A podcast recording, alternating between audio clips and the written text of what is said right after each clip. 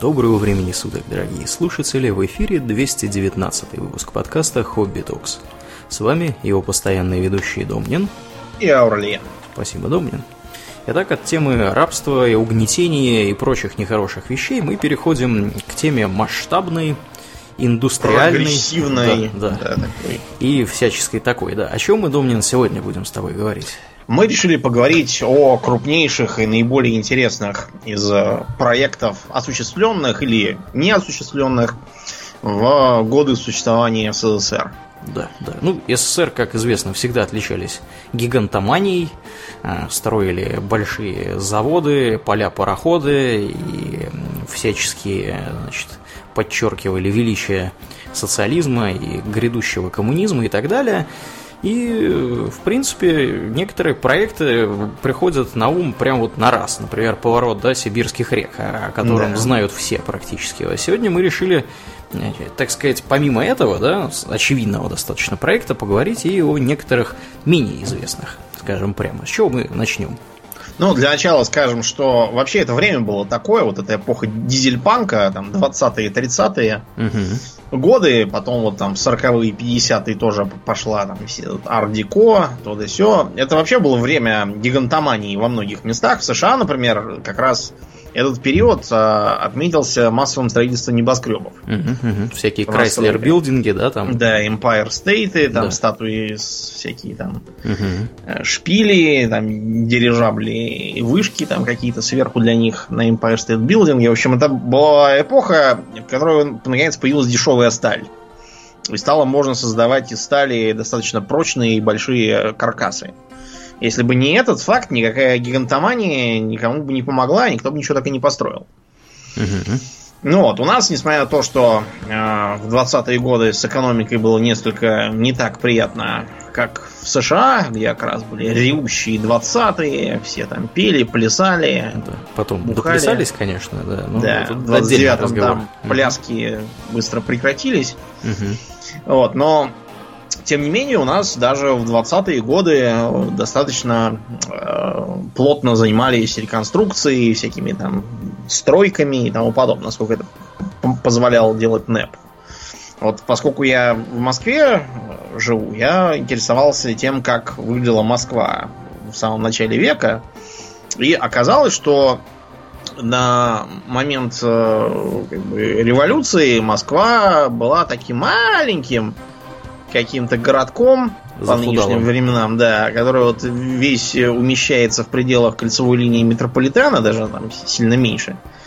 Вот, э, в некоторых там местах. И состоял по большей части, на три четверти, из одно- и двухэтажных деревянных или полудеревянных зданий. То есть не из кирпичной, а верх из э, бревен, как у избушки вот такой.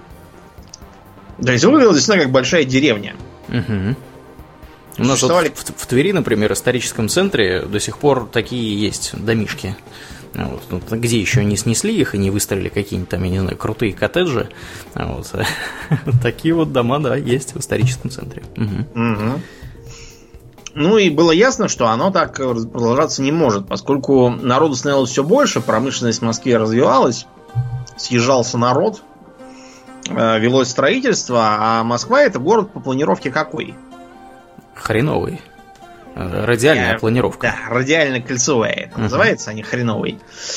Радиально-кольцевая планировка у нас потому, что исторический город был крепостью, там скоро Кремлевская стена, Китайгородская стена, дальше Белый город, потом Земляной город.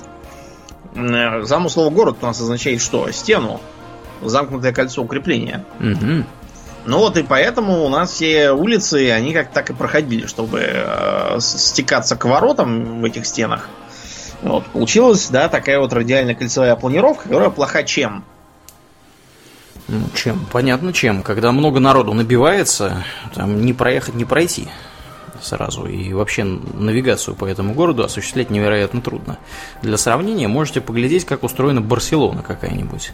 Вот, да, или американские города, которые строились по примеру. А, там все э, разбито на кварталы стандартного размера. И никаких заторов и всякого такого, в принципе, и не бывает, потому что, ну, кроме как там на больших улицах, какой-нибудь там, я не знаю, о чем там, на Вие, да, на этой и всяком таком, потому что если вы там едете, едете и вдруг видите, что поворот направо забит битком, вы просто проезжаете еще квартал и поворачиваете направо там, без всяких проблем. А в Москве такой номер не пройдет. Да, это находит отражение практически во всем транспорте в городе. Я, когда учился в университете, был вынужден ехать сперва из своей южно-бутовой окраины на метро под самый Кремль. Угу. Там пересаживаться и ехать фактически в обратном направлении. Только немножко на запад. И опять доезжать до конечной. Да. И только та, так я мог добраться, потому что по кольцевой было зимой не проехать вообще. Особенно утром. Угу. Ну, с тех пор, к счастью, там выстроили, по-моему, метро теперь, да? Или не да. выстроили? Выстроили все-таки. Ну, да, теперь можно ехать на оранжевую ветку, да, теперь стало попроще. Да, попроще. Но, тем не менее, да, все, все нужно делать через центр было. Ну и во многих местах, я так понимаю, что до сих пор такая сохраняется проблема. Ну, два каких-нибудь густо связанных густонаселенных района э, плохо могут быть связаны за счет того, что все делается через метро, Хотя в Москве, конечно, с наземным транспортом, я так понимаю, получше, чем ну. в других некоторых городах. Автобусы все-таки ходят. Вот. Есть Но, такое, да. Тем не менее, да, как бы автобусы ходят. Э, короче говоря, угу. автобусы, да, ходят прекрасно, но уже тогда, в начале века, было очевидно, что кольцевая система несет в себе неисправимые недостатки, ее надо как-то улучшать. Угу. Были самые разные предложения, например, вот Ле Корбюзье к нам приезжал тогда, со своими предложениями, знаменитый архитектор. Угу. Он предлагал просто все снести, оставить там Кремль, Китай-город, еще несколько памятников там всяких ценных, а все остальное перестроить как раз по прямоугольной структуре, как Нью-Йорк. Ну да. Тот же самый. Но Корбюзье сказали, товарищ, мы, конечно, революционеры, но вы уж совсем какой-то отмороженный. Да, где денег-то столько взять? Скажем, да. дорогой друг. Другие предлагали, например, э, разнести город, э, так сказать, и э, дезурбанизировать его, то есть построить такие магистрали в область ведущие, вдоль которых будут малоэтажные частные дома, вот, а проблемы с транспортом будут решены за счет личных автомобилей. Ну, в общем, да. да. Это, это даже, наверное, там в 70-е звучало бы издевательство. Откровенно. Да. Проблемы с транспортом будут решены за счет личных автомобилей. Это, это вообще да, 5. В Советском Союзе это, конечно, было... Нет, ну понятно, почему как бы они будут решены, потому что как бы личные автомобили будут не у Ни всех. у кого не будет. Да. те, кто, те, кто сможет ездить, тем никто не будет мешать. Видимо, за счет этого. Так что, в общем, всех этих дезурбанизаторов тут же разогнали. Вот. И э, вместо этого вернулись к проектам с повышением этажности. Вот. И э, было решено бороться, во-первых, за то, чтобы построить высотные здания, а во-вторых, чтобы прекратить вот эти вот кривые улицы, которые застраивались там как попало в старые времена. И поэтому вид был такой весьма азиатский у города с кривыми этими улочками, которые для оживленного дорожного движения вредны. Поэтому, например, вот по улице Тверской, а в то время Горького, угу. была проведена красная линия. Вот все, что за эту линию вылезает на улицу, все должно было быть убрано. А, некоторые здания были снесены совсем, а некоторые здания были, вы будете смеяться, перенесены. А, кстати, вот. да, да. Угу. Там типичный пример это здание нынешней мэрии, а раньше Моссовета здоровое такое здание в классическом стиле, с колоннами там всякими, вот это вот, с э, крышей вот этой вот э, домиком, как у древнегреческих всяких на картинках зданий. Угу. Весило оно, по-моему, сколько там, то ли 30 тысяч тонн, то ли сколько-то вроде того, может даже и больше. А, и ничего, тем не менее, его передвинули. Как делалось передвижение, знаешь, Орлен? Как? Расскажи. Я когда-то давно читал на эту тему что-то. Я помню, что это не единственное здание, которое переносили. Вообще эта практика была достаточно многие, распространенная. Многие здания у нас перенесли, но просто э, большая часть располагалась именно вот в окрестностях Тверской. Угу. Из-за этой красной линии. Там еще перенесли вот этот э, домик э, красивенький такой на пряник похож. Он сейчас за э, тем самым во дворе там стоит неподалеку от здания Думы. Ну вот, это делалось как? укреплялся фундамент, чтобы все это не рухнуло. Если внутри были какие-нибудь большие залы без колонн, эти залы тоже подкреплялись, потому что иначе, если будешь передвигать этот зал, не имеющий поддержки, э, посыплется, и за ним весь, весь дом сложится, как будто он сделан из карт. Угу. Вот, их укрепляли. Коммуникации, если они были там всякие канализации и водопроводы, а были не везде в ту пору, коммуникации подключали через гибкие трубы к э, коллекторам, а потом подводили такие рельсы, лебедки мощные, и так их жик, как на катке, передвигали. Ну, то При этом... фактически как бы кусок фундамента, я так понимаю, там отпиливался, вот, и все это ставилось на рельс. Подводился рельс, да. да. Угу. Ставились э, катки, и он так на них плавно переезжал. В среднем за день перемещали обычно где-то там минут 40. Угу. Он ехал медленно, потом заново все начинали пере- пере- передвигать на следующий день уже. Угу. И жители не выселяли. Более того, некоторые дома сдвигали просто ночью. Когда жители там все спали спокойным сном. А утром просыпаясь, и что-то что-то как будто изменилось. Вот что только не могу понять. Где мы вообще? Как мы оказались тут? Тогда это было просто, ну, это был мега прогресс, и даже сегодня он впечатляет, потому что не так давно угу. в Китае э, сдвинули один храм, то ли в Шанхае, то ли в Пекине, я не помню сейчас, где э, храм там просто из-за соображений пожарной безопасности, и там зажигают э, благовонные палочки, угу. и при тесноте, в которой это раньше приходилось делать, зажигание закончится пожаром, а пожар приведет к страшной давке и куче трупов. Городские власти за такое отвечать не хотели, поэтому они его поставили на рельсы и передвинули метров где-то там на 30 или 50. Успешно? Да, успешно, ничего не развалилось, а он легкий. Это же не, не Моссовет. Ну да. да. Вообще, конечно, да. Когда я в первый раз читал про вот такие вот мероприятия с передвижением домов, это мне показалось вообще чем-то прям экстраординарным. Да, да, да. Конечно. Вот. А, это, а это делали когда это делали? В 20-е, в 30-е? 20, да, я так понимаю, что на рубеже 20-х и 30-х. Угу, угу, да, вот так вот. Вот, помимо э, передвижения, многое там поломали, э, сломали довольно много исторических зданий, например, э, сломали Сухареву башню. Ну, она там откровенно мешала, честно говоря, дорожному движению. Мой его, конечно, тоже можно было, наверное, передвинуть, но не сочли нужным. А жаль, потому что в этой, в этой башне раньше размещалась навигатская школа при Петре, в общем, исторически ценное здание. Э, снесли храм Христа Спасителя и на его месте планировали построить что? Что? Дворец Советов. А, точно, точно, да. точно. Монументальное сооружение. Монументальное Оно должно сооружение. было быть, по-моему, порядка 400 метров в высоту, если не выше. Да, да. Вот, и наверху 400 должно... метров самой, и там да. еще вот такая, да, шпиль 495. И там еще статуя, я так понимаю, должна Да, и там наверху, значит, должен был и Ленин такой молодой, тоже там помывать рукой всем. Да. Вот, это должно было переплюнуть строившийся тогда, по-моему, Empire State Building. Но это должно было быть самым высоким зданием в мире. Да, конечно, почти 500 метров. Да, да. Вот, и там должно было быть ровно 100 этажей. Угу. Кроме того, вот э, станция метро Кропоткинская сейчас, э, так называется, а раньше она называлась буквально Дворец Советов. Угу. А потому что она была интегрирована в этот проект, и э, была, так сказать, э, цокольным этажом.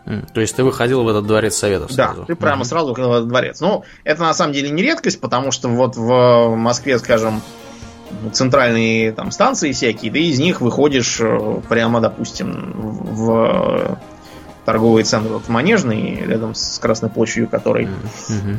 Вот. Э, и на Пушкинской тоже можно там, по-моему, выйти сразу какой-то угу. большой универмаг. Ну, и сейчас вот, например, новые станции, которые строят в Атриум, да, там можно выйти. Да, в, да. Который бизнес-центр и всякое такое. Есть такое, да. Я из-за этого постоянно путаюсь, потому что Я там бываю не так уж часто, но при этом не очень редко, и я никак не могу запомнить, где тут что, а каждый раз путаюсь. Ну да, да.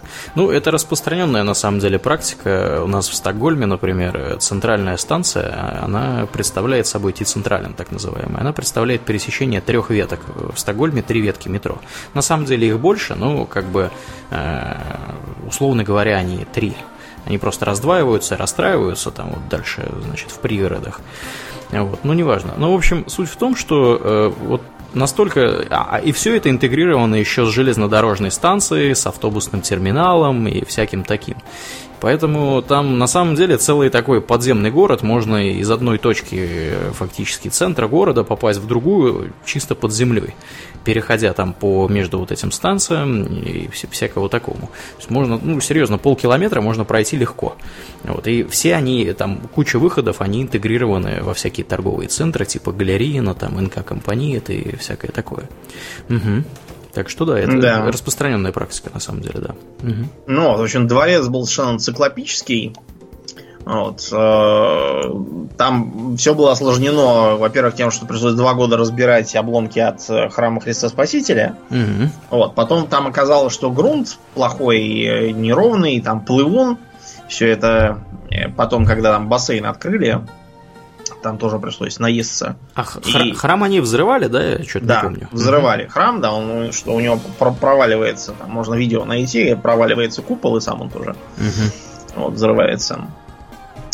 Вот, и э, э, стали понемногу воздвигать цоколь, но началось все только в 1937 году, там уже было считанные годы до войны. Вот, а в самом начале войны мы утратили Донбасс, что означает серьезный э, спад в производстве стали. Угу. Так что пришлось э, металлоконструкции от каркаса раздербанивать. Например, из них сделали противотанковые ежи, когда Москву обороняли. Угу. Вот, э, из, из, из них сделали там мосты разные, нужные для того, чтобы налаживать новые поставки путепроводы какие-то там делали, и вот ну, общем, старый. Да, вместо циклопического дворца Советов пустили все в дело. Да, все пошло в металлолом, к сожалению. Вот. И, кстати, старый Керченский мост тоже был построен из этого. Не тот, который сейчас делают, а который там развалился потом. Угу. Да, ну и потом как-то после войны было уже не до дворцов советов, было бы, знаете, что-нибудь покушать хорошо. Да, и где поспать? Да, они советы. Надо было восстанавливать Сталинград, надо было то все, а заниматься украшательством пустым было сочтено за недопустимую роскошь, так что проект постепенно заморозили.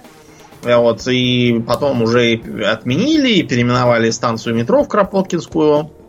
А чтобы фундамент не пропадал, сделали плавательный бассейн Москва. Угу.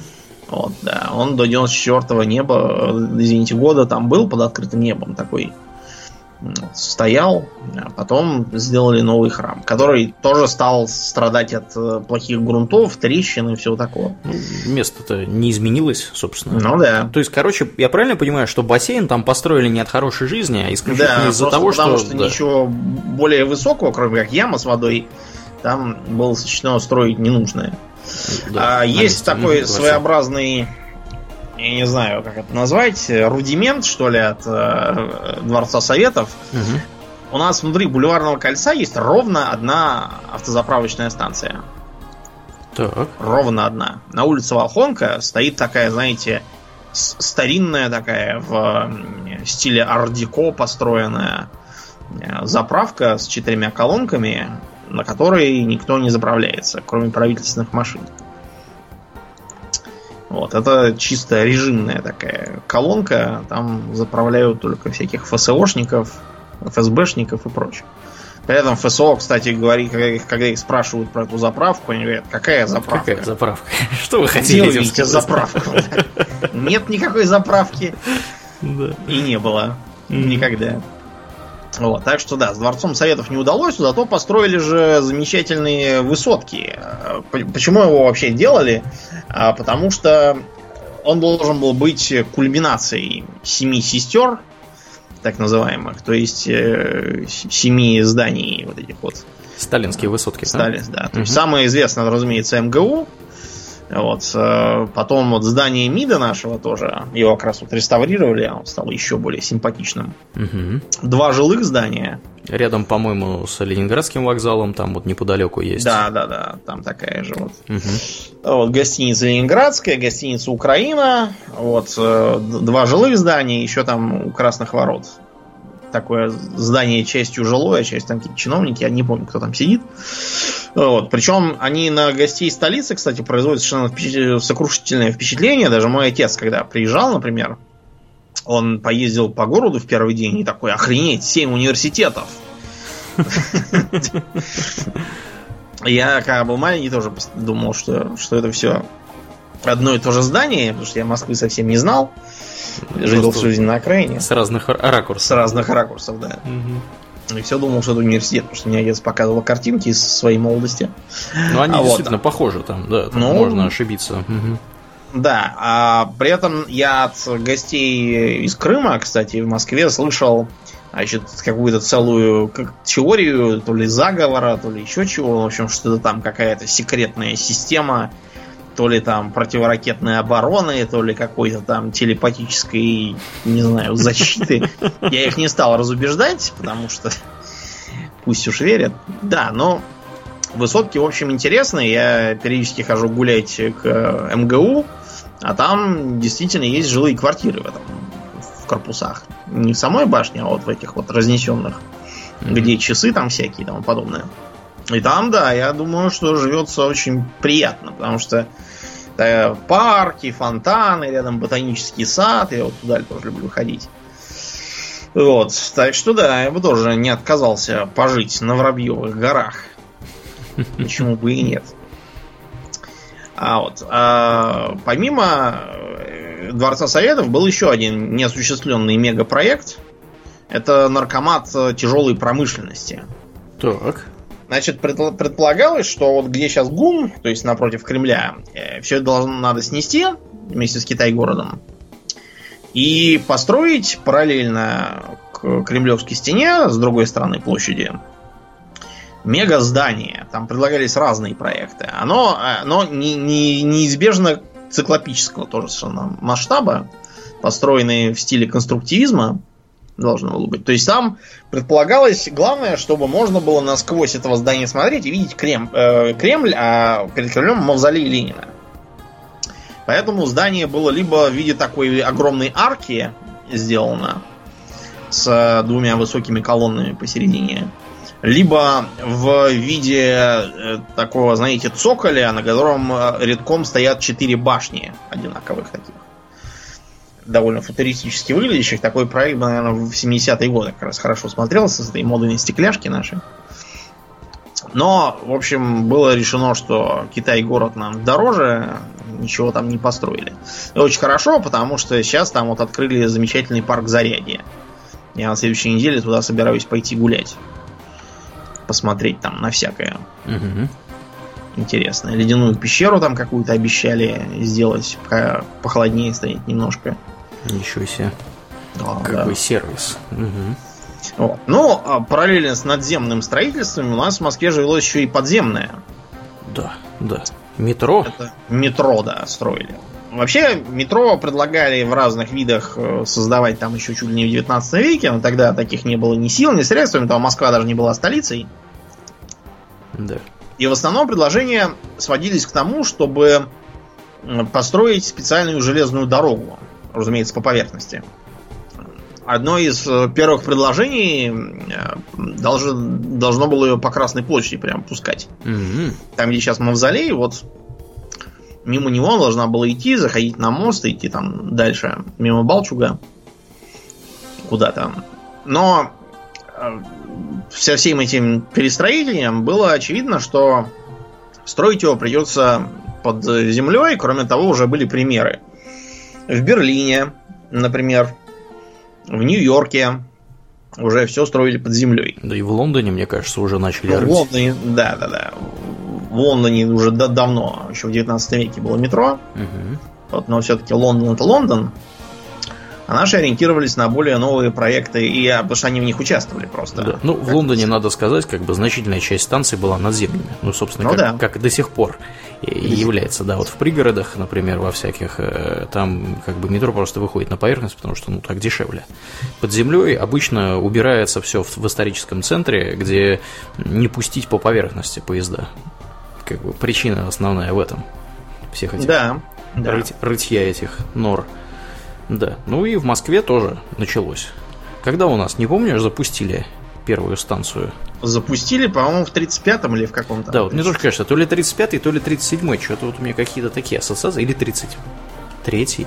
Нет, 35-й. 15 мая 35 -го года, okay, да. Okay. Я даже видел картинку, где, значит, едут первые пассажиры с абсолютно идиотски радостными лицами. Надо понимать, что это действительно нечто такое прямо, о, какое крутое, на строительстве чего вся Москва была просто помешана в предшествующие годы. А там трудностей было всяких полно, потому что сильно не хватало специалистов, сильно не хватало просто рабочих рук. То есть там должно было быть 12 тысяч человек, а получалось всего 5 тысяч человек. Mm-hmm. Пришлось перевозить там всех, кого можно было, и даже уже перестали требовать справку о пролетарском происхождении. Потому что тех, кто был какого-нибудь кулацкого происхождения, тогда считалось нужным никуда не пускать, чтобы он не мог ничего там напортить mm-hmm. на зло. Вот, так что э, всех там сгребали, они жили кто где, там всех их расселяли ударными темпами по разным баракам, спешно для них все это возводили, потому что их было просто некуда селить. Вот, и велись при этом ожесточенные споры еще о том, э, как прокладывать туннели. Мелкого заложения или глубокого? Да, в чем разница, давай скажем. Ну, разница в том, что мелкое заложение, это вот э, если асфальт раскидать, два раза копнуть, уже, уже докопаешься. У меня рядом с домом как раз такая вот станция мелкого заложения. А моя бабушка, например, когда видела, когда ее строили, говорила, что ну вот просто его там закопали, сверху дорогу проложили и все. Mm-hmm. А, в Северном Бутове мы с тобой, кстати, могли лицезреть такое же строительство станции мелкого заложения бульвар Дмитрия Донского. Да, да. А, помнишь, там выглядело mm-hmm. это как? То есть бетоном огорожена стройплощадка, в ней котлован, в котловане стоят козловые краны. Mm-hmm. Ну и вот, и все. Там можно было даже не понять, что это метро строится. Да, я хотел сказать, что оно уже там на поверхность выходит. Оно на поверхность выходит, на самом деле, да, уже в Южном Бутове. Так да, что, оно так там что, да. выезжает, так сказать, там из холма. Из, из такого. холма выезжает, да, да, да, да точно. Дмитрий Донского да, еще, угу, еще под землей, да. Верно. Ну вот. А глубокое заложение подразумевает, что будет вырыт глубокий туннель, там, на глубине в десятки метров. Вот. И э, хотя много было недовольных таким способом, они говорили, что это все э, опасно, безрассудно, и даже обзывали сторонников идеи глубокого заложения могильщиками. Вот. Но Каганович сказал, давайте ройте глубже. А как, и какая, да, почему, собственно, хотели глубже-то? Потому что можно будет использовать ее как укрытие, там, наверное, всякое. Нет, просто ну, и... к, тому, что когда все это строили, о ядерном оружии, я так понимаю, еще никто не думал. И использовать это как э, там, противорадиационный бункер еще мыслей, Ну, а при чем противорадиационный? Например, во время войны на станциях, там, на Маяковской, еще там на какой-то проводили совещание правительства, потому что они глубокие. Нет, я это, это я понимаю, но это, это уже получилось, я, я, я просто, может быть, меня кто-то поправит из наших слушателей, если я не прав.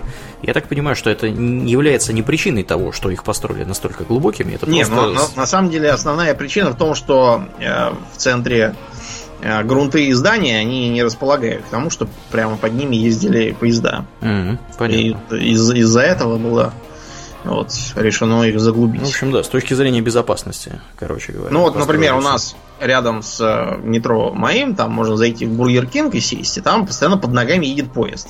Mm-hmm. Ты сидишь, закусываешь, и такой бум-бум-бум. Ощущаешь, да, да. Или, например, я бывал в доме на парке культуры, сталинской еще постройки, напротив вот этой вот церкви Нарышкинского барокко. Все время забываю, кому именно посвящена церковь.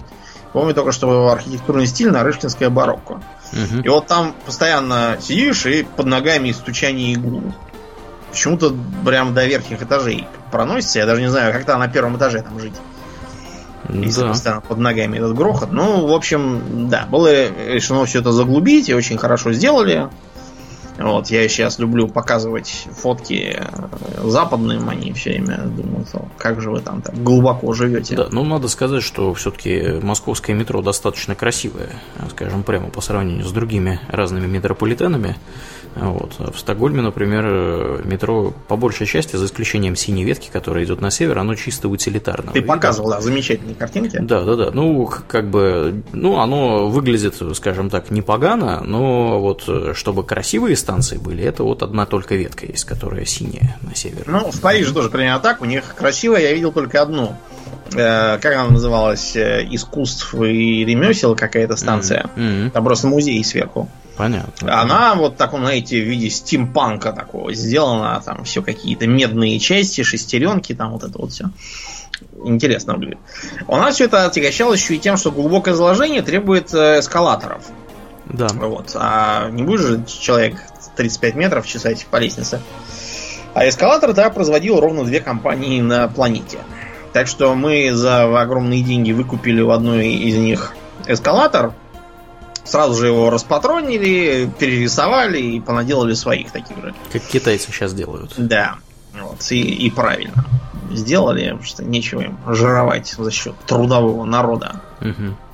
Ну, там как бы целый, на самом деле, спектр проблем, помимо того, что Домнин сказал, да, эскалаторы. На самом деле вентиляция нужна для всего этого дела. То есть, э, как бы нужно ставить э, в некоторых местах специальные турбины, чтобы они воздух продували, чтобы там было вообще чем дышать. Воздух в некоторых местах там попадались грунтовые воды, и да. приходилось опускаться на водолазном колоколе де-факто, чтобы все это осужить. Угу, угу. Потом вот ты сказал, что там самый красивый у нас метрополитен. Но тут надо иметь в виду, что метрополитен у нас, по сути, таких вот трех очередей был в смысле красивости в советское время. То есть mm-hmm. то, что строилось первым, оно строилось нарочито таким сталинский там ампир, чтобы там статуи, и всякие там Ленины, рабочие с колхозниками. В общем, как вот. музей, чтобы все выглядело. Да, да, да, что там и мраморные всякие колонны, и всякие бронзовые светильники, чтобы все там было ого-го. Но э, во второй очереди э, я имею в виду не буквально во вторую очередь, а вот э, то, что было после войны. Там было решено делать все по попроще и подешевле, когда Сталин умер и был сделан доклад об устранении излишеств в проектировании и строительстве. Поэтому в хрущевскую эпоху от всяких там излишеств, лепнины и прочих дел отказались, все стали городить панельное и плиточное. Вот и метро тоже стало. Станция, на которой я живу, она вот часть как раз этой идеологии. То есть вся э, де-факто э, оранжевая ветка, все, что южнее Октябрьской, там уже начинается просто Плитка, колонны в два ряда. Плитка, колонны в два ряда. Ну да, они довольно про- просто выглядят. Да? Выделяются разве что вот э, Коньковов, который красиво сделан, там никаких колонн нет, там такой как бы полукруглый потолок, весь белый, с такими как бы обручами, которые его поддерживают. Выглядит симпатично.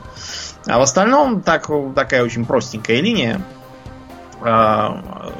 А, Яснева, кстати, тоже смешная. Там мне все время казалось, что вместо плитки там какие-то тазики для ног сделаны, потому что действительно похоже на какие-то ванночки маленькие. Ну, вот. Потом, правда, вернулись опять к э, такому балансу скорее между дешевизной и красотой. Вот. Можно посмотреть, например, вот на станцию марксистская, там всякие мозаики. На станции римская там какие-то изображаются древнеримские тоже колонны, там какие-то обломки вазы там всякие, вот это вот. Да. Э, ну а сейчас метро уже в современном духе делают. Новые станции очень красивые, я считаю. Там всякое интересное освещение, крупные мозаики, там всякие картины. Отреставрировали многое там из старого. Типа надписи «Нас вырастил Сталин на гордость народу» там или еще чего-то. Был, была целая драма, там какие-то все протестовали, требовали все убрать. Угу про Сталина, их послали к чертовой матери. И даже, кстати, проводятся, по-моему, периодически э, всякие недели эпохи строительства, то есть там стоят какие-то сталинской поры милиционеры, какие-то чекисты, машины той поры что-то там разъясняют кому-то. Довольно забавно, да. А, но помимо же просто метро, есть же еще и таинственное метро 2.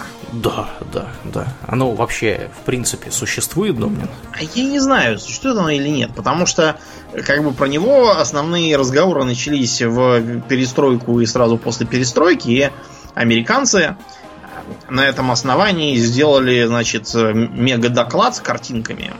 В 91 году их Минобороны напубликовала доклад Military Forces in Transition, то есть военные силы в переходный период, э, и там есть в том числе про секретные правительственные туннели метро. А данные были собраны по материалам публикаций в советской и российской прессе того времени. То есть это газета «Аномальные новости»? Да, ну то есть, да, мы, мы рекомендуем Министерству обороны не собирать никакие данные по материалам публикаций в прессе того времени и сейчас тоже аккуратно быть, потому что я подозреваю, что там в основном черные дыры висят над Москвой, в подвалах слышны были стоны и вой. Э, вот это вот все. Ну и там написано следующее, что советское правительство построило командные посты глубоко под землей, как в Москве, так и за ее пределами. Эти объекты связаны сетью специальных глубоких линий метро, которые предоставляют быстрый и безопасный способ эвакуации для лидеров страны. Существуют глубокие командные посты на территории Москвы. Один из них находится под Кремлем. Советская пресса заметила существование огромного подземного правительственного бункера рядом с Московским университетом. Как интересно она его заметила. Мне тоже, Пригляделась да. так, ладошку поднесла к глазам от солнца и заметила, значит, огромный правительственный бункер. Советская пресса, которая да, писала в основном про то, что полтергейсты, барабашки, да. Вот, потомственные ну, ясновидящие да, снимают в порчу. В лесах найден человек-бобр. Вот, и все такое. Я подозреваю, что Министерство обороны крупно село в лужу доверие советской прессе в тот период. Да уж. Ну, в общем, считается, что якобы это целый, целая цепь объектов, которая раньше относилась к 15-му главному управлению КГБ, вот, а теперь якобы к главному управлению специальных программ президента РФ. Ух ты. Что, что это такое, честно говоря, понятия не имею. Впервые слышу про, про это все. Но считается, якобы, что там э, очень глубокие, чуть ли там не, не на 100, 200 и даже больше метров заглублены, чтобы никакой бомбы было не достать. Там э, однопутный туннель, а поезда очень коротенькие, поэтому они разъезжаются на станциях. Угу. Станции, понятно, тоже очень простенькие. Никакой там лепнины, разумеется, нет, и статуи всяких Ленинов и рабочих с колхозницами тоже нет. Чисто все утилитарное. А при этом там э, рельсы загублены в бетон, потому что помимо поездов там еще ездили рафики, а сейчас ездят якобы какие-то э, Hyundai, что ли, еще там какие-то Кор- короче, микроавтобусы катаются. Mm-hmm. То есть оно, в принципе, и как э, для и поездов, кстати. так и для автомобилей. Mm-hmm. Да, при этом поезда там самодвижущиеся всякие, эм, вот, потому что там нет контактного рельса. Mm-hmm. Mm-hmm. Для надежности, я так понимаю. Вот, и вроде как э, там четыре линии есть. Э, будто бы в окрестностях Раменок у них э, находится депо, где все эти поезда проходят профилактический ремонт и хранятся. Вот, и есть э, мега-бункер. Вот. Э, и якобы даже есть выход из этого метро к, как написано у американцев, к VIP-терминалу аэропорта Внуково. На самом деле есть такой аэропорт Внуково 2, из которого не полетаешь, потому что он военно-неправительственный. Вот, и якобы, что именно по этой ветке убежали после поражения ГКЧП э, члены ЦК Компартии. Не знаю, куда они там убежали и зачем им было бежать. И ГКЧП все, все похватали. Но вот легенды это до сих пор есть. Все э, на перебой сочиняют журналисты, всякие там бывшие чиновники Э, перебежчики тоже американцам рассказывают страшные сказки про то, как у нас тут огромные подземные города, угу. целые там коммуникации, сети, но вам их не покажут, конечно. Конечно, не покажут. Легче всего врать про то, что никому не покажут. и рассказывать, какие там города. Вот. Так что до сих пор всякие диггеры якобы туда пытаются проникнуть. Да. И... Я вот только хотел спросить, есть ли у нас достоверные данные от московских диггеров на эту тему? Достоверные данные от московских диггеров на какую-либо тему, вопрос скорее мифический. Они утверждают, что им удавалось находить всякие как будто технические тоннели, которые имеют странные ворота, очень толстые, рассчитанные там на какой-то ядерный взрыв, угу. которые никак не открываются. И что это все вот неспроста. И что там скрывает. Да, и что там как раз нет контактного рельса. Это, правда, не обязательно означает, что это именно рассчитано на самодвижущиеся поезда, потому что там его может не быть просто за счет короткого а, отрезка. Например, на стрелках же нет никакого контактного рельса. Ну, Через да. них просто проехал и все. В общем, непонятно. Непонятно, что там такое и есть ли оно. Поэтому, если, дорогие слушатели, вы знаете что-то, вы нам дайте знать тоже по секрету. Да, ну ты, ты знаешь, там, там же нам позвонят и скажут, там, что есть есть информация, но за мной уже едут. Скорее, там я должен вам передать, а потом уже за нами поедут, так что. Да. Не знаю, хочу ли я, честно говоря, это все знать. Угу. А после войны, к счастью, а, высотное строительство не закончилось, несмотря на все изживание излишеств. И в 60-м году начали строить еще одно мегавысотное здание, которое даже сейчас десятое по высоте. Какое у нас в Москве мега высотное? Останкинская башня? Конечно, да. Останкинская башня. Которая строилась в том числе с учетом на... Вернее, с расчетом на телевещание. Поэтому она построена вот как раз там, в районе ВДНХ. При строительстве использовались всякие новаторские идеи делать такие вот конусы похожие на катушки от ниток, поставленные один на другой. Вот, и э, чтобы снизить нагрузку на грунт, ее распределили по вот этим вот маленьким ножкам, которые у нее есть. Кроме того, если подняться на башню, то становится заметно, что она покачивается на ветру. Как думаешь, почему? Большая, парусит, привязана канатами. Дело в том, что если бы она стояла абсолютно ровно, то это было бы очень плохо. Ее бы свалил первый же ураган. А так как она на нем колышется, то она как бы гнется, но не ломается. Это все, все по уму сделано. Да, но я так понимаю, это... что там, собственно, внутри нее находятся какие-то такие вот э, стальные канаты. Да, которые, которые, да, ее, ее удерживают. Угу. Когда был на ней пожар, и все шутили, что у нас есть вот царь колокол, самый большой и не звонит. Есть царь пушка большая и не стреляет. Теперь еще есть царь башня большая и не вещает ничего. Да. Вот, и тогда были опасения, что там где тросы полопаются от температуры, она как упадет всем на голову. Вот было бы, да, представь себе, что такая дура да. свалится на жилые кварталы. Там я просто жил одно время, когда маленький был совсем неподалеку. Вот. А потом я, когда ездил на эти умницы и умники, я там постоянно напротив нее же в телецентре обретался. Кстати, мне до сих пор встречаются люди, которые думают, что внутри башни находятся всякие телестудии. Внутри башни ничего подобного нет. Там есть только кабак, э, передатчики, смотровая площадка и всякие там обеспечивающие это все структуры.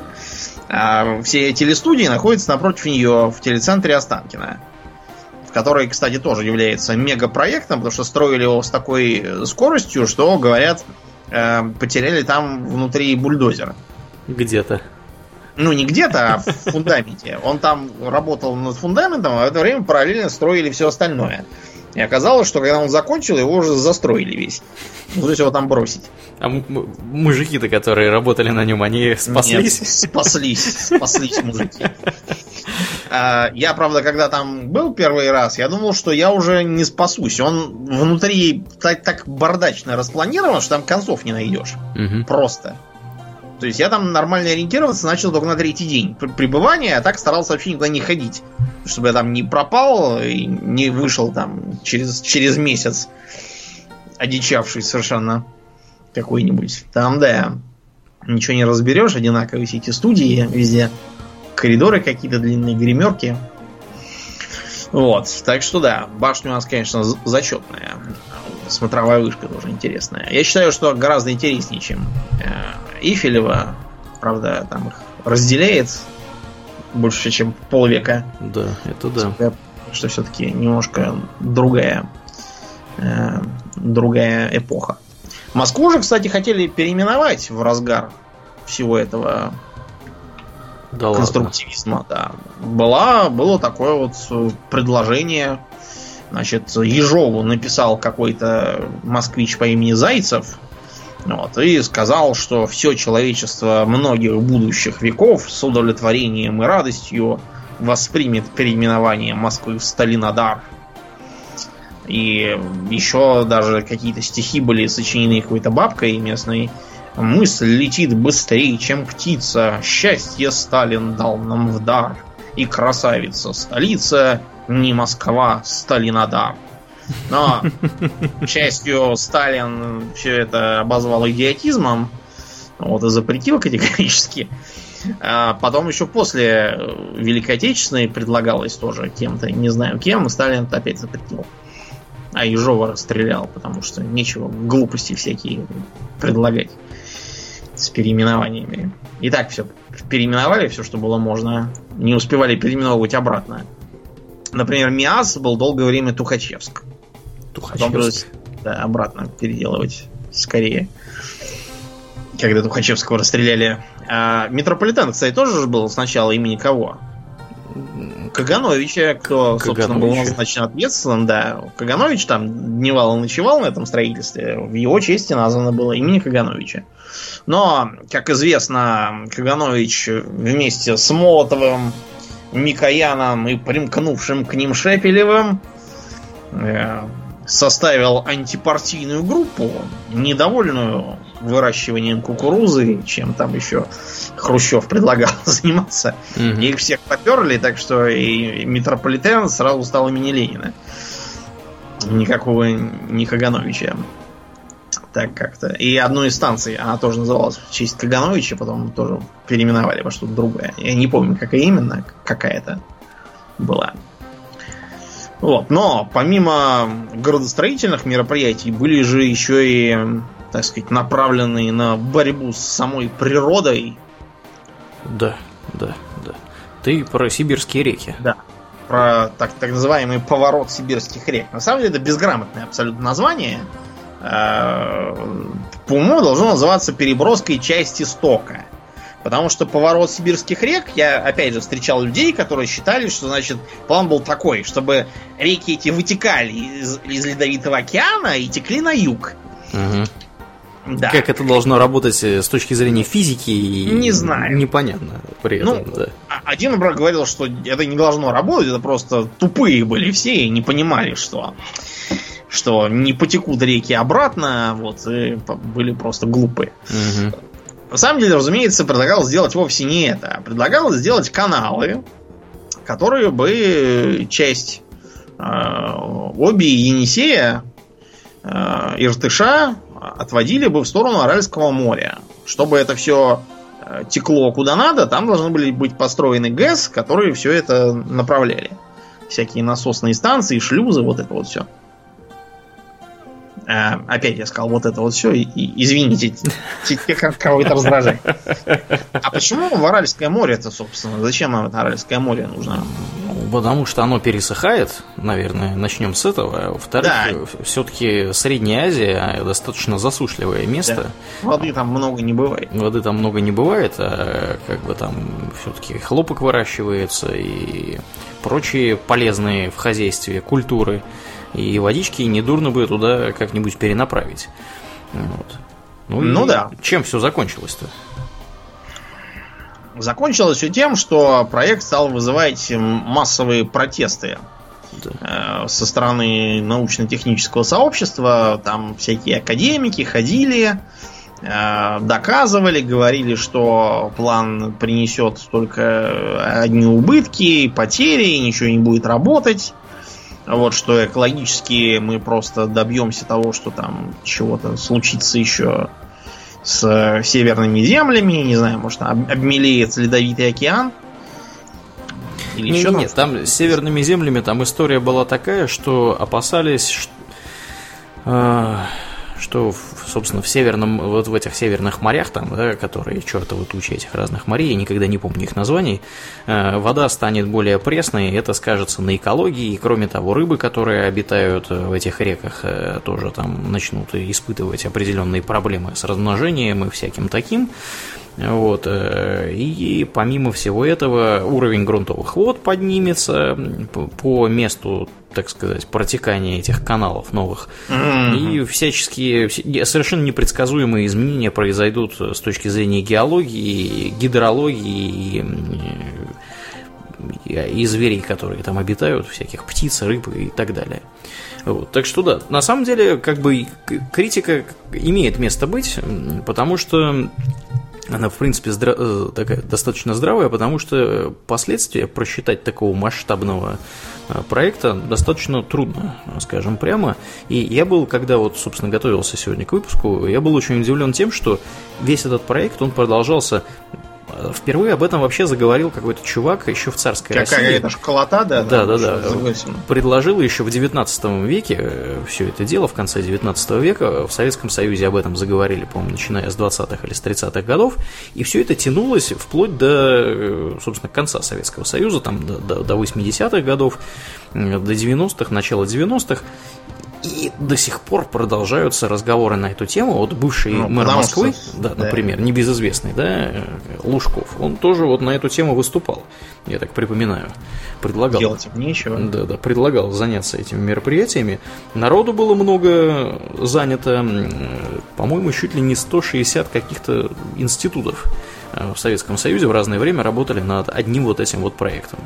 Над проработкой материально-технической его базы что да, это очень, Но очень это масштабно. Все не отменяет того, что действительно в Аральском море полнейшая катастрофа, оно все практически высохло и разделилось на два таких маленьких угу. озера, западное и восточное, насколько я помню.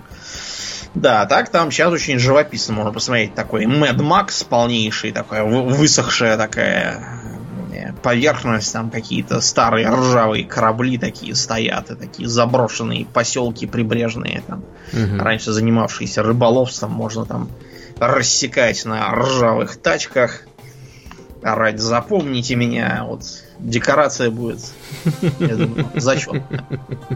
А сейчас, между прочим, Китай занимается таким же проектом. Ага. А, Китай хочет, да, перебросить э, часть воды от реки Янцзы на юге э, через два канала, через три даже канала, э, в сторону реки Хуанхэ, поближе к Пекину. Вот. И это, с одной стороны, позволит решить проблему с тем, что Янзы постоянно устраивает наводнение, там из нее вода утечет, наводнений будет поменьше. Вот. А с другой стороны, на севере станет больше воды, там вот, э, и будет поприятнее засушливый климат. Сейчас тоже, разумеется, там все рассказывают про ужасы, которые это принесет для экологии, что там правительство хочет разрушить находящийся на пути канала э, приют для бездомных утконосов. Вот это все. Да, ну, в общем, посмотрим. Если у них получится, то давайте тоже чего-нибудь перенесем. Если их там не, не утопят всех, то значит, значит можно это было сделать. И зря отказались. А на воде наши тоже строили. Между прочим, тоже по предложению Лаврентия Берии был построен... Ну, по предложению Берии была начата добыча шельфовой нефти на Каспии. Потому что тогда это было что-то нечто совершенно новое. А в итоге, в итоге из этого вырос целый город черные, э, бывшие черные камни, теперь нефтяные камни. Угу. Это сеть платформ, соединенных э, автомобильными дорогами на сваях. Напоминаю, знаете, что вот э, в последний Metal Gear Solid, кто играл, вот примерно так оно и выглядит. Тоже там платформы, соединенные дорогами, можно ездить между ними на машинах. Сейчас там никакой нефтепереработки уже нефтедобычи не ведется, и постоянного населения нет, но кто-то там вроде как крутится. Потому что это был вот натуральный поселок, там было 16 двухэтажек, две электростанции, своя больница, вот, э, свой банно-прачечный комплекс, хлебозавод, лимонадный цех, потому что там просто пить запрещено. Ну, понятно. Нефтедобыча, ну, если там, да. Если там кто с пьяной да. лавочки что-нибудь замутит. да. Может так полыхнуть, что весь город закинет на луну. Угу. Вот, поэтому там на радость э, измученным нарзанам был лимонадный цех, чтобы утеш... утешать там всех. Вот. И даже целый парк с деревьями. Вот. Такое интересное место находится в книге рекордов Гиннесса, как, по-моему, самая старая морская нефтяная платформа. Хотя, когда все это начиналось, мы говорили, что вышки в море, зачем, почему, пустая трата народных денег, вот и все такое.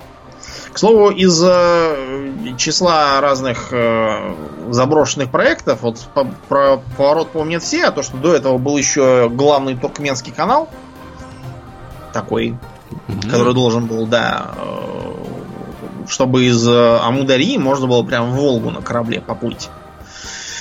Вот, к городу Красноводск через высохшее русло реки Узбой от Амударии нужно было воду проложить. Э, по, по длине все это было 1200 километров, ширина не менее 100 метров, глубина 7 метров. Вот. Три гидроэлектростанции, еще 200 всяких небольших водоемов, типа там водохранилищ. Э, в 1953 году там уже было 7 тысяч э, человек, работающих по найму, и еще 10 тысяч человек, работающих бесплатно. Вот. По социальному найму. Да, по социальному. Строительная организация ГУЛАГ, да? Да. да. Участвовала. ЗК, да. Заключенный канал армеец. Они уже успели там прокопать разные интересные каналы между Волгой и Доном, там Беломоро-Балтийский канал, все mm-hmm. это такое. Mm-hmm. Так что почему бы им еще немножко не покопать? Туда ежемесячно приезжало тысяча вагонов разных грузов. Чтобы вы просто понимали масштаб. А это, напоминаю, послевоенная разруха. Но Сталин умер, и этот проект вместе с несколькими другими, как то трансполярной магистралью, которую, кстати, сейчас взялись э, опять шевелить, там что-то делают уже опять новое. Ввиду того, что климат теплеет, э, теперь открывается Северный морской путь для широкой навигации, и не мешало бы еще там иметь железную дорогу, на всякий случай. Вот, ее должны были строить вот вдоль берега Ледовитого океана, там, из Салихард, Новый Уренгой, э, через эту самую Игарку на Норильск. Угу. Потому что, например, из Норильска сейчас, по-моему, эм, способов уехать не так уж много, особенно зимой до сих пор. Норильска самолетом летают, мне кажется, ну, нынче. Вот, да, да. Да, если кто не в курсе, Норильск это один из самых э, грязных городов э, вообще в принципе в мире. Я смотрел недавно про него как раз видео, угу. вот там Усачев, он просто оттуда, он поэтому рассказывал про свой город. Угу. Показывал, что там дома так поставлены с таким маленьким таким зазором, как в Венеции. Помнишь улочки, по которым угу. два человека да, пройти? Да. Вот там то же самое, просто потому что иначе будет э, ветер дуть, вот, и приносить всякую там пыль э, вот с карьеров со всех этих. Вот специально сделано, чтобы чтобы да. защищать народ. С Норильском, поправьте меня, если кто нас из Норильска слушает, там какая-то же была история с тем, что то ли производство собираются закрывать, то ли переносить его собираются. И, в общем, э, что-то тут... Эффективный Прохоров. Да, Опять чего? Да, ну, там какая-то, да, была история того, что нужно куда-то людей переселять, и вообще что-то там происходит. В общем, как-то вот что-то вот такое. Вот. Ну, напишите нам, если кто знает детали, если потому что я, я это переселяют. Да, я это читал в, в журнале в самолете, когда летел в последний раз полгода назад из, из Москвы. Вот. Если вас еще не, не переселили, напишите нам. Да, тогда, тогда мы идем к вам, я думал, ты скажешь. Да, значит, помимо э, этого железнодорожного пути, его, кстати, не сломали, когда отменили, а он использовался всякими там геологами и прочими людьми, которые там работают. Они просто над резиной по нему гоняли угу. туда-сюда. Вот. И еще был такой у нас Сахалинский тоннель. он должен был соединять континент с островом Сахалин. Ну да. Что, в принципе, полезная затея, скажем Да, прямо. ну, в общем, когда Сталин умер, было сочтено Берией, который тогда короткое время, там, по-моему, 100 дней с небольшим поруководил, было решено, что это все избыточно дорого, непонятно, когда окупится, а у нас сейчас и так полный совершенно атас угу. со всей этой разрухой. Давайте мы сперва старое починим, а потом уже будем что-нибудь новое делать. Но, как когда Берию убили, оказалось, что он был злой, э, и абсолютно все, что он делал, тоже плохое, то и это тоже оказалось злодейским. Вот, и было официально объявлено, что это была демагогическая игра в экономию. Демагогическая игра в экономию? Да, полный совершенно вот. А мы, кстати, башню-то не только свою построили, мы еще хотели впарить японцам. Японцам, японцам да. да. Башню -то. Да, а там, там какая-то была башня похожая, я так понимаю, на Останкинскую, по сути. Да, и по виду. А, по-моему, она была похожа не на Останкинскую, а, а похожа скорее на э, Шабловскую башню. На ша... А, наверное, да. Но она какого-то такого, да-да-да, точно, правильно. Вот этого вот ажурного типа, да. очень, в принципе, интересная конструкция. У нас сейчас просто эту Шавловскую башню там укрепили какими-то там новыми балками. Угу. И тут же начался крик, что вы все портите только, и что все прекрасно без вас работало, уберите. Пока я вот был, не знаю, где-то весной, пока все, по-моему, осталось как было. Балки все еще висят. Ну, в общем, башня должна была быть такой, чтобы ее еще долго никто не переплюнул. Целых 4 километра. Да, у нее, да, у нее, значит, было вот по каждый километр, это была вот эта отдельная секция, просто сужающаяся кверху, угу. ажурно. И страшно сказать, там, там еще люди должны были жить внутри как-то. То есть как? это, это жилая башня была, да. если что. И, и чуть ли не полмиллиона человек туда можно было напихать по задумке. Лихо придумано. Да, но, к счастью, там в Японии что-то, видимо, протрезвели и сказали, а как 4 километра? Нет, давайте лучше 2 километра. Нет, давайте лучше полкилометра. А, ну ее, в общем, к черту. К, к лешему, да. Езжайте обратно. Давайте без башни обойдемся. Да, чем нам башня? Ну, в общем, они там построили другую башню у себя. Какую-то. А вот. А, но это все мирные, как бы, более или менее проекты. А были ведь проекты еще и нацеленные на оборону. Вот, например, в Крыму. Угу. В Крыму, рядом с Балаклавой, там есть э, у, у бухты гора Таврос такая, кругленькая. И там располагается объект 825 ГТС он же объект К-825. Это ну, был ты, секретный. да, да. Ты секретный не пугай пункт. людей или страшными, страшными названиями. Да. Ты уже не тяни, скажи, что это. Это э, противоатомная база для ядерных подлодок. Да. В количестве, по-моему, 9 штук можно было там подлодок спрятать. Да, да. При этом их можно было прямо в ходе ядерной войны перезагружать. Там была специальная штольня такая. Угу. А входы туда блокировались таким, знаете, плавучей такой пробкой. Называется ботапорт. Э, массой в 150 тонн, чтобы никакой взрыв сильно не сдвинул. Все это было, разумеется, там замаскировано всякими сетками, разными там перекрытиями. Угу. Вот, Ветошью под... заложено. Да, да, да. И там предполагалось, что будут всякие подлодки базироваться в случае чего, и вообще будут на случай войны там можно штаб устроить. Но в 93 году его закрыли ввиду известных событий. А, и его передали военно-морским силам вооруженных сил Украины.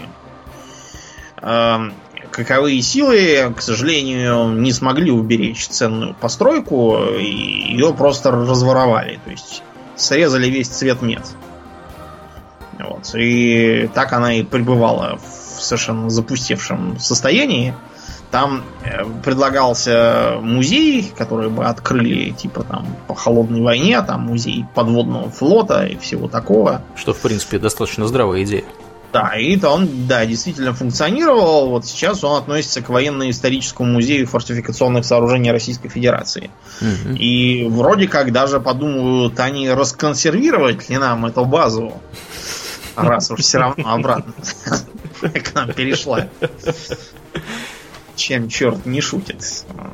Надо будет как-нибудь съездить, посмотреть на нее, чего а, там такое. Туда, туда пускают вообще, в принципе? Ну, хотя, если это музей... Если это музей, то как вот не пускайте. Ну, Какой да. смысл в музее, если никто никого не пускает? Логично, да. Американцы, что интересно, пробовали нечто подобное построить в Гренландии. Они просто там в льду вырезали всяких там кабелей, э, туннелей, в смысле проложили кабели, а, устроили там базы там, для авиации, для флота, угу. подлодок, ставили тоже подлодками из секретности, и атомный реактор там тоже устроили.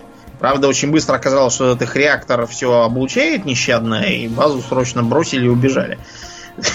Так она до сих пор там и стоит пустая. Ну, они там, я так понимаю, еще как аэродром подскока планировали использовать, э, собственно, все это место. Там многофункциональная была. Угу, да, в связи с развитием авиации там, пропало над мыслям подскоки, так что решили плюнуть. Ну да.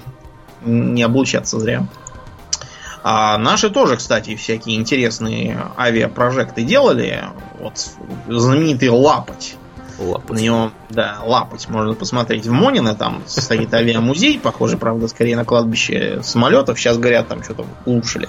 Угу. Лапать это такой э, прототип э, орбитального самолета, который должен был, э, взлетая с самолета-носителя, вылезать в космос, угу. включать ракетную ступень, вылетать на орбиту и там вступать в жестокую битву с американским проектом Dinosaur. Да, вот у меня такое ощущение, что американцы Dinosaur придумали тоже, вот как свои Звездные войны. Они его придумали больше для того, чтобы нас морочить, и чтобы мы там тратили деньги и время, изобретая контрмеры, да. Да, да, да. Лапти всякие. Потому что они каких-то там макетов э, понаделали, э, пытались, кстати, туда заманить э, Нила Армстронга. Вот, для работы. Он тогда еще не успел на Луну слетать. Да, это не тот, который велосипедист, да? А велосипедист, ну, по-моему, по-другому зовут, да, ну ладно. Да. А, вроде даже не будет Слуи Армстронг, совсем, совсем другой мужик.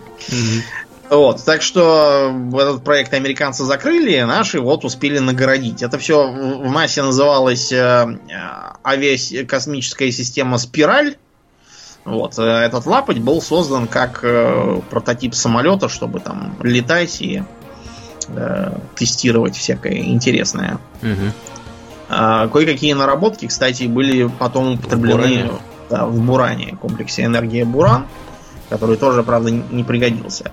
Потому что, хотя американцы действительно Space Shuttle все-таки запустили и использовали, оказалось, что пока они его разрабатывали, произошла миниатюризация, и возить в таких масштабах ничего на орбиту все не нужно.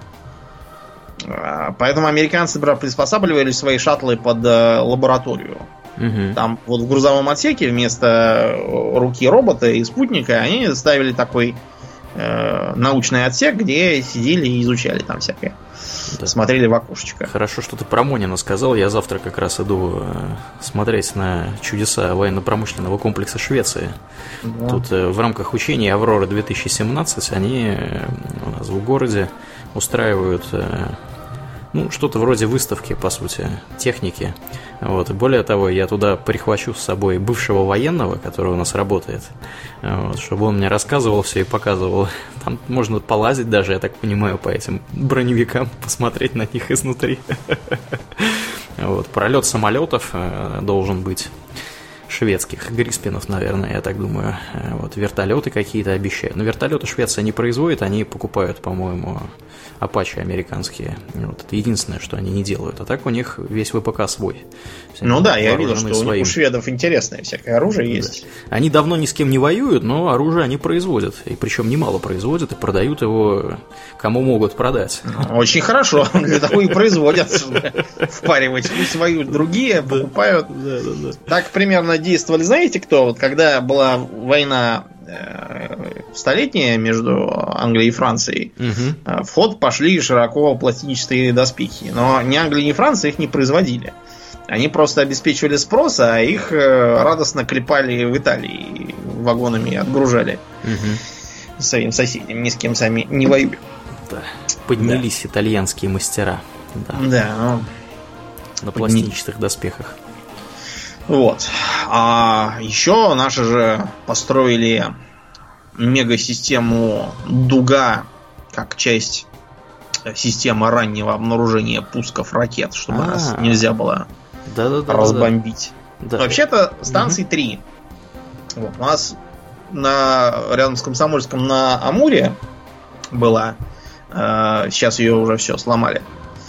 А, одна была рядом с Николаевым, тоже сейчас сломали. А одна стоит по большей части, потому что стоит она где последняя? В зоне отчуждения. Да, причем прямо рядом с Чернобыльской АЭС. Она так называется объект Чернобыль 2. Вот. Ее тогда же отключили, но дураков лазить и разбирать ее там и вести радиоактивные железки никто, знаете, не нашелся. Так что она так и до сих пор и стоит, э, благодаря чему, во-первых, привлекает туристов, туда постоянно те, кто ездит посмотреть на зону отчуждения, они как раз туда заезжают. А, кстати, говорят, что поляки недавно забрались на вот это вот колесо обозрения в Припяти и даже его включили, там починили и катались на нем. Угу. Это э, какие-то случайные поляки? Нет, они целенаправленно поехали а, туда. То есть им разрешили, да, все это сделать? Ну, может, разрешили, может, просто не запретили. Без, без спроса. Да, они решили, что, так сказать, сами все сделаем. Ну, в общем, якобы они даже на нем да, покатались. Вот. И из-за того, что эта э, штука такая приметная, что она выглядит как э, высоченная такая решетчатая ажурная система вот, с непонятного происхождения какого-то. Угу. И поэтому есть куча теорий заговора, что на самом-то деле это все, это все обман, что это просто антенна. И что это на самом-то деле секретное советское психотронное оружие, и э, специально его там поставили, потому что оно, оно потребляло от Чернобыльской электростанции огромное количество там энергии. На самом деле это правда, она действительно потребляла много энергии, и действительно ее поэтому там рядом со станцией поставили. Э, просто потому что это огромная, огромная антенная решетка, что вы хотите. Угу. Ну, в общем, предполагается, что и даже Чернобыльская катастрофа случилась от того, что вот психотропное оружие испытывали на окружающих людях, и они там впали в безумие и взорвали энергоблок, э, и поэтому вот все так вот. Или другая теория, что нарочно взорвали, чтобы оттуда все уехали, и можно было проводить на всяких там заключенных в секретных э, чернобыльских узилищах опыты по воздействию психотропного оружия. Да, ну, столкновение с логикой не выдерживают обе да, версии, скажем совершенно прямо. Никакой идиотские абсолютно это версии. Да, но поскольку в зоне отчуждения никто не стремится работать, я думаю, стоять она будет еще долго, и поэтому э, произведет немало конспирологических всяких бредней опосредованно. Примерно столько же, сколько американская система HARP, которая для исследования ионосферы, но, разумеется, сумасшедшие уже все, все знают. Это которые на Аляске у них? Да, на Аляске. Такая угу. тоже симпатичного вида, что это все, чтобы вызывать там ураганы, сокрушать сокрушать противников США. Правда, если эту теорию принять на веру, то э, получается, что США вызывает ураганы по сокрушению в основном себя самих. Да. Потому что это у них там постоянно то Катрина, то вон это какая-то, как ее там звали, Ирма. Ирма, да. Еще какая-то. У них что не, у них. что не год, то у них как какой-то ураган, э, потоп, как-то плохо работает эта харп, по-моему, совсем не туда вызывает ураганы, куда да. надо. Нет, ну а что, там в принципе ситуация понятная. У них как бы уровень моря растет, э, глобальное потепление э, это реальная вещь, ледники тают, вот, ну, естественно, на юге США никто не считает, что глобальное потепление это не выдумки безумных ученых, а что-то из сферы реальности. Поэтому как бы у них всегда происходит э, прямо вот столкновение с реальностью суровой. Да, да, да. Вот, и их постоянно затапливает, их постоянно заливает этими ураганами, и они продолжают верить, что это все как бы случайно. Вот, абсолютно и никак не связано с выбросами в атмосферу. Угу. Ты знаешь, мне вот эта вот э, штукенция, я понял, я понял, кто ее недавно использовал. в серии фильмов э, Дивергент про то, как там живут какие-то угу. непонятные псевдототалитарные люди и отважные подростки совсем там борются. Борются с режимом, с там, угу. Да, там вокруг этой самой их э, столицы вот такая же стена, как эта система дуга. А, точно. Просто точно. кольцом. Я думаю, где, где, ты, где ты видел эту уже стену у вас? Где? А вот оно что. Точняк. Да. У нас, кстати, рядом с Москвой тоже было место, где можно было посмотреть на циклопические сооружения. Но сказать. теперь туда не пускают, да? Я не знаю, по-моему, пускают туда все так же, просто там уже все сломали. И это, по-моему, уже разобрали. Надо, надо будет съездить. У нас был такой лопатинский фосфоритный рудник. Так. И там добывались, как ни странно, фосфориты всякие для удобрений. Никогда бы не подумал. Да, добывались они нам, понятно, не лопатой и тачкой, а там были специальные а, огромные многоковшовые экскаваторы такие, знаете, гигантские. А, похожие на огромных боевых человекоподобных роботов. И mm-hmm. вот они там были после 93-го заброшены, потому что не вписались в рынок, сельское хозяйство тоже там не вписалось, удобрения не нужны были никому, картошка и без них растет на даче. Вот, и там можно было посмотреть на эти штуки, полазить, там, упасть, убиться, поломаться. Селфи Много... делать еще нельзя было, потому что не на да, что. не на что. Не, ну, Полазить они, уже можно было. Когда селфи появились, они еще стояли. Вот насчет прямо вот сейчас, я не знаю. Угу. Могли уже все разобрать. Может быть, съездить посмотреть. Потому что вполне могли их оттуда убрать, там что-нибудь другое построить. Как вот было, например, с одним из, кстати, построенных в эпоху Сталина сооружений гостиница Москва рядом с Кремлем как раз. Между Кремлем и Тверской. Вот э, ее в 90-е снесли и построили точно такую же гостиницу. Только новую. Да. И при этом неустановленными лицами было украдено 87 миллионов рублей. То есть, извините, долларов. Вот. Казалось бы, зачем ломать, а потом строить все то же самое? Вот за этим ломать. Чтобы неустановленные лица могли заработать. Ну, условно заработать, да.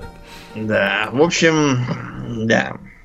Но, несмотря на то, что был такой, да, период, когда ничего нового не делалось, только вот неустановленные лица все воровали, мы можем констатировать, что сейчас идет опять эпоха крупных проектов, потому что вот из недавнего что было? Построили еще один космодром, да, и идут пуски уже. Это у нас восточный, который. Да, восточный, восточный. Uh-huh, uh-huh. Да, прошлогодний, который был. Как только там начались пуски, в соцсетях тоже пошли срочные массовые самопуски в сторону Луны. У разных, да, сумасшедших, которые все вопили, что это все неправда и не может быть, это все фотошоп, все там взорвется. Вот. А из свежего сейчас устроится Керченский мост новый. Установили железнодорожную арку, и вот на днях уже устанавливать будут автомобильную арку. И под ним уже проходят первые корабли. Вот. А, опять же, тоже идут какие-то массовые самовозгорания у больных в соцсетях, которые доказывают, что это все снято на Мосфильме что там все, все обвалилось, там чуть ли не каждую неделю какие-нибудь дураки начинают тиражировать, что ой, мне тут сообщили, что там просела одна опора на 5 метров, там, а другая на 25. Ну, видимо, все докладывают рухнуло. лично. Да, там все, все рухнуло, там, э, не знаю, начался, начался разлом земной коры, который там пробежал прямо оттуда до Кремля, и, и Кремль тоже провалился вместе с диктатором. В общем, вот примерно такое каждую неделю пишут. Я ну, э, в интернетах, считаю, Домнин, да, как бы люди вообще много чего пишут, и не всему я надо верить. Твиттер этого самого моста. Там а, они очень любят цитировать все это и ржать. понятно. Параллельно с э, фотками, собственно, строительства. Так что будем надеяться, что мы еще немало увидим всяких грандиозных построек. Да, да. Ну и будем надеяться, что постройки эти будут иметь смысл. Да. Не просто из-за того, что они грандиозные. А вот. Ну да, да. Всякое такое. Ну что, будем подбивать бабки? Да, будем это. подбивать бабки. Да, ну, подбивание бабок у нас традиционно заканчивается тем, что мы, э, как обычно, благодарим всех наших слушателей э, и подписчиков на Патреоне за их поддержку. На этой неделе мы особенно благодарны э, комрадам кузену 2К, Дулату, Алексею Сефу, Владимиру Зелинскому и Руслану Николаеву. Спасибо вам, ребята, за вашу помощь. Спасибо, ребята. Э, мы напоминаем, что можно и нужно поставить оценку нашему подкасту в iTunes, если вы слушаете вдруг нас через iTunes, потому что это изрядно помогает э, видимости подкаста для других слушателей. И, в принципе, существует огромное количество людей, которые приходят к нам и говорят, какой у вас классный подкаст, а почему мы про вас никогда ничего не слышали и вообще, в принципе, mm-hmm. ничего не знаем. Вот, э, вот проставление оценок в iTunes, оно способно эту проблему частично решать. Ну, а на сегодня будем мы закругляться. Я напоминаю, что вы слушали 219 выпуск подкаста Хобби Токс, а с вами были его постоянные ведущие Домнин и Аурлиен. Спасибо, Домнин. Всего хорошего, друзья. Пока.